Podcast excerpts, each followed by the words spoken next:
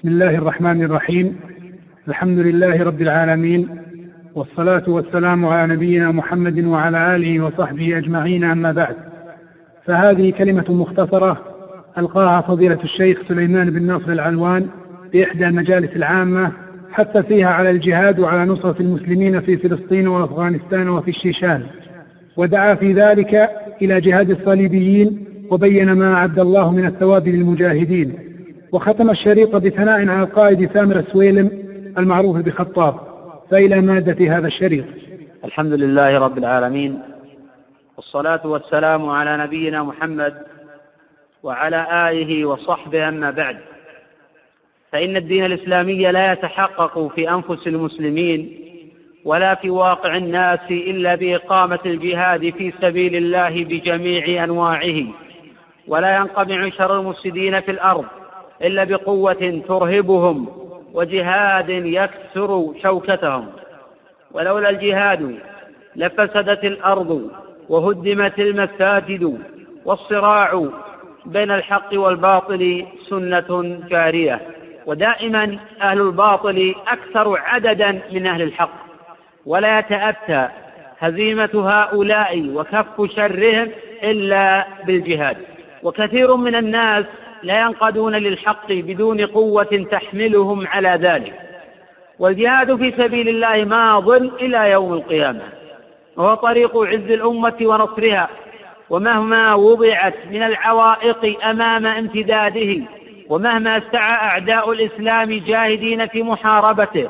وطمس معالمه. وأذية أهله. ومطاردتهم. وبهتهم. ورميهم بالنقائص والعيوب ووصفهم بالغلو والتطرف والإرهاب فلن يقف مدده. وسوف يظهر نوره ويمتد أثره ويبقى ما بقي الليل والنهار بعز عزيز أو بذل ذليل. والأمر إما نصر أو شهادة. قال صلى الله عليه وسلم لا تزال طائفة من أمتي يقاتلون على الحق ظاهرين على من ناوأهم حتى يقاتل آخرهم المسيح الدجال. رواه أبو داود من طريق حماد بن سلمة عن قتادة عن مطرف عن عمران بن حصين عن النبي صلى الله عليه وسلم به. وجاء في صحيح مسلم من طريق محمد بن جعفر قال حدثنا شعبة عن سماك بن حرب عن جابر بن سمرة رضي الله عنه أن النبي صلى الله عليه وسلم قال لن يبرح هذا الدين قائما. يقاتل عليه عصابة من المسلمين حتى تقوم الساعة. وروى مسلم في صحيحه من طريق يزيد بن أبي حبيب. حدثني عبد الرحمن بن شماسة المهري عن عقبة بن عامر أن النبي صلى الله عليه وسلم قال لا تزال عصابة من أمتي يقاتلون على أمر الله قاهرين لعدوهم لا يضرهم من خالفهم حتى تأتيهم الساعة وهم على ذلك. ومن مظاهر قوة السلف وعزهم قيام الجهاد في سبيل الله والطريق الذي منه تتفنم الأمة الإسلامية مكانتها وعزها وتستعيد هيبتها وكل تربية قامت بدون روح الجهاد وبدون ربط حاضر هذه الأمة بماضيها فهي تربية ضعيفة مهما كانت جهود أصحابها ومهما كانت نواياهم. وحين أهمل أواخر هذه الأمة الإسلامية سبب عزهم وأساس منعتهم أذلهم الله وسلط عليهم الأعداء. ونحن حين نمنح الدين نفوسنا ونعود إلى ديننا ونبحث عن أسباب عز أوائلنا ونعمل به ونصدع به في دنيا الواقع فإن النصر حليفنا والعز شعارنا. وفي عصرنا الحاضر بدأت يقظة هذه الأمة. وانتشرت مقاومة الكافرين وارتفعت رايات الجهاد في أفغانستان وفلسطين والشيشان والفلبين وغيرها كثير.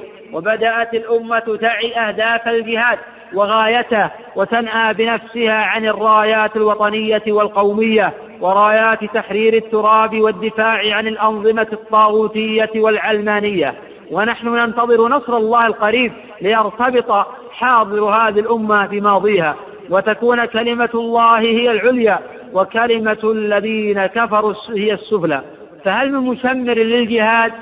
وهل من نفير إلى ذوي الكفر والعناد؟ فإن من أعظم الخذلان أن ترى جنود الرحمن وعساكر الإيمان يقاتلون اليهود والنصارى من الروس والأمريكان وأنت مع الخوالف لا تجاهد بنفسك مع القدرة والحاجة إليك وتبخل بمالك. قال تعالى يا أيها الذين آمنوا هل أدلكم على تجارة تنجيكم من عذاب أليم؟ تؤمنون بالله ورسوله وتجاهدون في سبيل الله بأموالكم وأنفسكم؟ ذلكم خير لكم إن كنتم تعلمون. يغفر لكم ذنوبكم ويدخلكم جنات تجري من تحتها الأنهار ومساكن طيبة في جنات عدن. ذلك الفوز العظيم. وفي سورة براءة جعل الله الجنة ثمنا لنفوس المؤمنين وأموالهم. فقال إن الله اشترى من المؤمنين أنفسهم وأموالهم بأن لهم الجنة. يقاتلون في سبيل الله فيقتلون ويقتلون. وعدا عليه حقا في التوراة والإنجيل والقرآن. ومن أوفى بعهده من الله فاستبشروا ببيعكم الذي بايعتم به. وذلك هو الفوز العظيم. وقد ذم الله الذين يدعون إلى الجهاد ويقعدون مع القاعدين ويتخلفون عن نصرة إخوانهم والذب عن حرماتهم وأعراضهم. قال تعالى يا أيها الذين آمنوا ما لكم إذا قيل لكم انفروا في سبيل الله استاقلتم إلى الأرض أرضيتم بالحياة الدنيا من الآخرة فما متاع الحياة الدنيا في الآخرة إلا قليل. وقال تعالى فليقاتل في سبيل الله الذين يشرون الحياة الدنيا بالآخرة. ومن يقاتل في سبيل الله فيقتل أو يغلب فسوف نؤتيه أجرا عظيما. وما لكم لا تقاتلون في سبيل الله والمستضعفين من الرجال والنساء والولدان الذين يقولون ربنا أخرجنا من هذه القرية الظالم أهلها واجعل لنا من لدنك وليا واجعل لنا من لدنك نصيرا. وهذا أمر من الله تعالى بالجهاد. لإعلاء كلمته واستنقاذ المؤمنين والمؤمنات وتخليصهم من أيدي الكفرة المعتدين. وقد أجمع العلماء على وجوب قتال الكفار المعتدين على بلاد المسلمين. فإن اندفع شرهم بأهل تلك البلاد المحتلة أو المغتصبة فيكفي ذلك عن غيرهم. وإن لم يحصل رد كيدهم وعدوانهم بأهل تلك البلاد المحتلة فإنه يجب على من قرب من العدو من أهل البلاد الأخرى مناصرة إخوانهم وصد عدوان الكافرين. ولا يسقط الوجوب على المسلمين حتى يطرد العدو من بلاد المسلمين.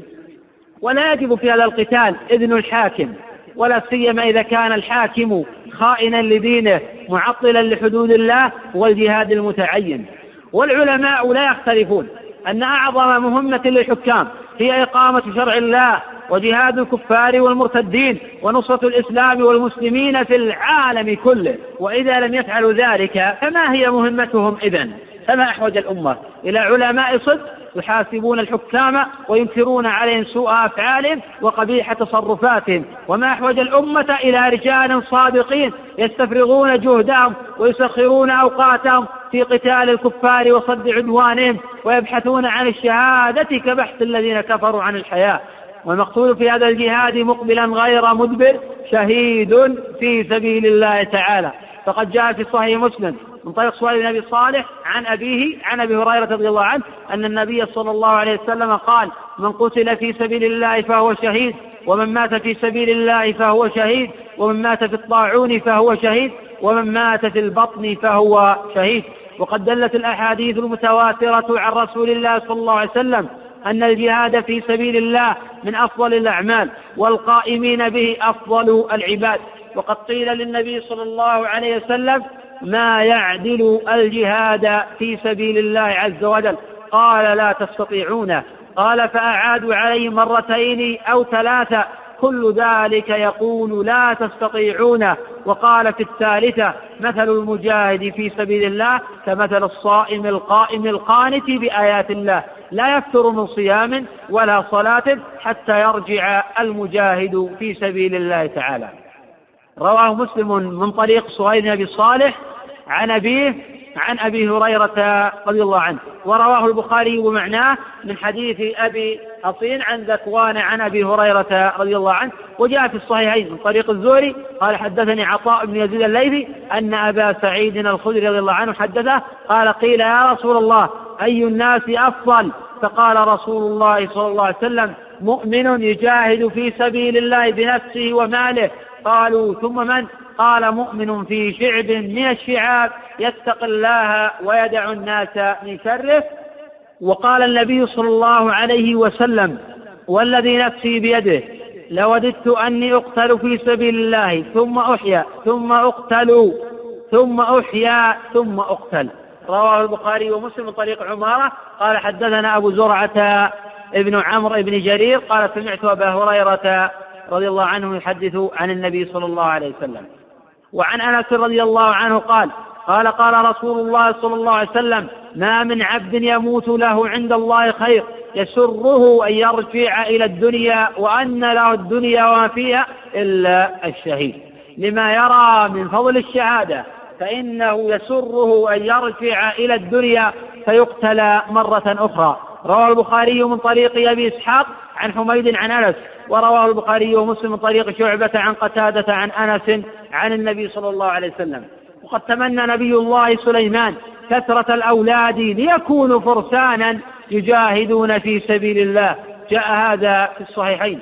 والجهاد نوعان جهاد طلب وهو قصد الكفار. وغزوهم في ديارهم ولو لم يحصل منهم أي عدوان ليدخلوا في السلم كافة أو يعطوا الجزية عن يد وهم صاغرون. وهذا نص الكتاب والسنة وإجماع أهل العلم.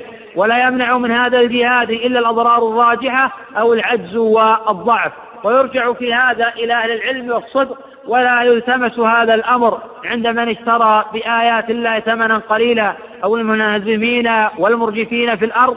والهدف الأكبر من هذا الجهاد هو إعلاء كلمة الله ونصر دينه وإذلال الكفر وأهله. والنوع الثاني جهاد دفع العدو عن بلاد المسلمين وهذا واجب بالإجماع ولا يصد عنه إلا جاهل أو منافق فهو واجب في فلسطين والشيشان وأفغانستان والفلبين وبلاد كثيرة. فقد تواصت دول الكفر أمريكا وحلفاؤها على حرب الإسلام والمسلمين وقتل قادتهم ونشر الفساد بينهم والحصار على بعض بلدانهم. وقد صرح الرئيس الأمريكي بوش في مؤتمر صحفي أن هذه الحملة صليبية وهذا التحالف الصليبي بحاجة إلى مواجهة كبرى وجهود متواصلة ونسير عام فلا يعذر أحد بالتخلف عن مواجهته. وكل على قدر طاقته فهذا بنفسه حيث الحاجة إليه وذاك بماله ولسانه. وقد قال النبي صلى الله عليه وسلم شاهدوا المشركين بأموالكم وأنفسكم وألسنتكم. رواه أبو داود والنسائي من طريق حماد عن حميد عن أنس عن النبي صلى الله عليه وسلم. وأقل شيء يبذل في هذه المواجهة والحرب الصليبية الدعاء لحزب الله المؤمنين وعباد الله المجاهدين. والاجتهاد في ذلك وتحري أوقات الإجابة كثلث الليل الآخر وفي السجود وبين الأذان والإقامة. والقنوت في الصلوات الخمس فيدعى للمستضعفين من المؤمنين ويستنصر بالله على الكافرين من اليهود الغاصبين والنصارى المعتدين. قال أبو هريرة رضي الله عنه لو قربن صلاة النبي صلى الله عليه وسلم فكان أبو هريرة رضي الله عنه يقنت في الركعة الأخرى من صلاة الظهر وصلاة العشاء وصلاة الصبح بعدما يقول سمع الله لمن حمده فيدعو للمؤمنين ويلعن الكفار. رواه البخاري في صحيحه ومسلم من طريق يحيى بن أبي كثير عن أبي سلمة عن أبي هريرة رضي الله عنه. ولا يجب إذن الحاكم في القنوت في المساجد لأنه لا دليل على ذلك. ومثل ذلك لو منع من أداء السنن الرواتب فإنه لا يطاع فإن الطاعة بالمعروف. وهذا ليس من المعروف في شيء. وقد بليت الأمة بحكام يعطلون الحدود ويمنعون من الجهاد في سبيل الله والقنوت في الصلوات الخمس. وعلماء يبررون هذه المواقف المخزية ويعلقون تخاذلهم عن نصرة الإسلام والمسلمين بالسمع والطاعة للحكام في المنشط والمكره. وهذا حديث في غير محله. فقد أجمع العلماء على أن من أمر بمنكر لا تجوز طاعته وإن واجب العلماء الوقوف في وجه الباطل وزحف الضلال وعليهم بث روح الجهاد في الأمة وقيادتها في رفع هذه الراية والتسابق في حلقة ذلك. فهم ورثة الأنبياء وحملة الشرع ومن أعلم الناس بحكم الجهاد وفضله وما أعد الله من الثواب للمجاهدين. فهذا وقت التضحيات ونصرة المسلمين وجهاد الكافرين والصليبيين. وهذا هو الطريق الموصل إلى الشهادة ومرضاة الله وجنته. فهذا عمير بن الحمام الأنصاري حين سمع النبي صلى الله عليه وسلم يقول قوموا إلى جنة عرضها السماوات والأرض. قال عمير يا رسول الله جنة عرضها السماوات والأرض. قال نعم. قال بخ بخ. فقال رسول الله صلى الله عليه وسلم ما يحملك على قولك بخ بخ؟ قال لا والله يا رسول الله إلا رجاء أن أكون من أهلها. قال فإنك من أهلها. فأخرج ثمرات من قرنه فجعل يأكل منهن ثم قال لئن أنا حييت حتى آكل ثمراتي هذه إنها لحياة طويلة. قال فرمى بما كان معه من التمر ثم قاتلهم حتى قتل. رواه مسلم في صحيحه من طرق. عن هاشم بن القاسم قال حدثنا سليمان بن المغيرة عن ثابت عن أنس بن مالك رضي الله عنه. وجاء في صحيح مسلم من طريق عبد العزيز بن حازم عن أبيه عن بعجة عن أبي هريرة رضي الله عنه أن النبي صلى الله عليه وسلم قال من خير معاش الناس لهم رجل ممسك عنان فرسه في سبيل الله يطير على متنه كلما سمع هيعة أو فزعة صار عليه يبتغي القتل أو الموت مضانة. أو رجل في غنيمة في رأس شعفة من هذه الشعف أو بطن واد من هذه الأودية يقيم الصلاة ويؤتي الزكاة ويعبد ربه حتى يأتيه اليقين ليس من الناس إلا في خير. وكثير هم أولئك الذين تمثلت فيهم هذه الحقيقة وهذه العبودية فكانوا يبحثون عن الشهادة حين كان غيرهم يبحث عن الحياة وملذاتها دعنا نسافر في دروب إبائنا ولنا من الهمم العظيمة زاد ميعادنا النصر مبين فإن يكن موت فعند إلهنا الميعاد. دعنا نمت حتى ننال شهادة. فالموت في درب الهدى ميلاد. لا تعجب لا تعجب فحياة المجاهدين كلها عجائب. وقد كان شعار القوم فزت ورب الكعبة. قال تمامة بن عبد الله بن أنس سمعت أنس بن مالك رضي الله عنه يقول لما طعن حرام بن ملحان وكان خاله يوم بئر معونة قال بالدم هكذا فنضحه على وجهه ورأسه ثم قال فزت ورب الكعبة. روى البخاري في صحيحه من طريق عبد الله بن معمر عن تمامة وروى الواقدي أن عامر بن فهيرة قالها فأسلم قاتله في الحال. وحين أسر خبيب بن علي وقدم للقتل أنشد ولست أبالي حين أقتل مسلما. على أي شق كان لله مصرعي. وذلك في ذات الإله وإن يشأ يبارك على أوصال شلو ممزع ترى هذا في صحيح البخاري. والأحاديث في هذا كثيرة. والحكايات عن الأبطال لا تمل. وما عقمت الأمهات عن كونها تنجب أمثال هؤلاء الشجعان. والأسماء الجهادية الباردة في عصرنا تتسابق إلى ذاكرة هذا القائد عبد الله عزام وجميل الرحمن وأنور شعبان ويحيى عياش رحمهم الله. والقائد سامر سويلم المعروف بخطاب وقد رزئت الأمة قبل شهر بمقتله مسموما عن عمر لا يزيد على ثلاثة وثلاثين عاما. فقد كان مولده عام 1390 وقد التحق بالمجاهدين الأفغان عن عمر لا يتجاوز الثامنة عشرة ولم يزل في ساحات الوغى حتى قاد جيوش الإسلام في معارك الشيشان وأوقع في الأعداء خسائر كثيرة. وقد كان يبحث عن الشهادة ويخشى أن يموت في غير أرض الجهاد فبلغه الله أمنيته.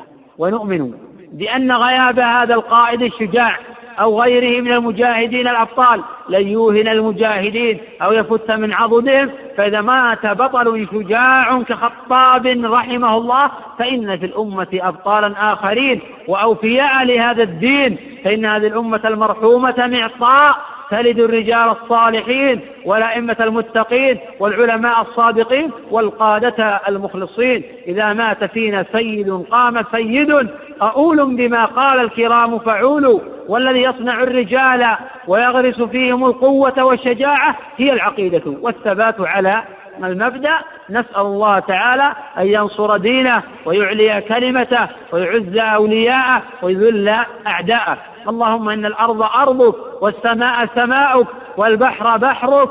اللهم ما كان لليهود الغاصبين والنصارى المعتدين من قوة في السماء فأسقطها. وما كان لهم من قوة في الأرض فدمرها وما كان لهم من قوة في البحر فأغرقها والحمد لله رب العالمين.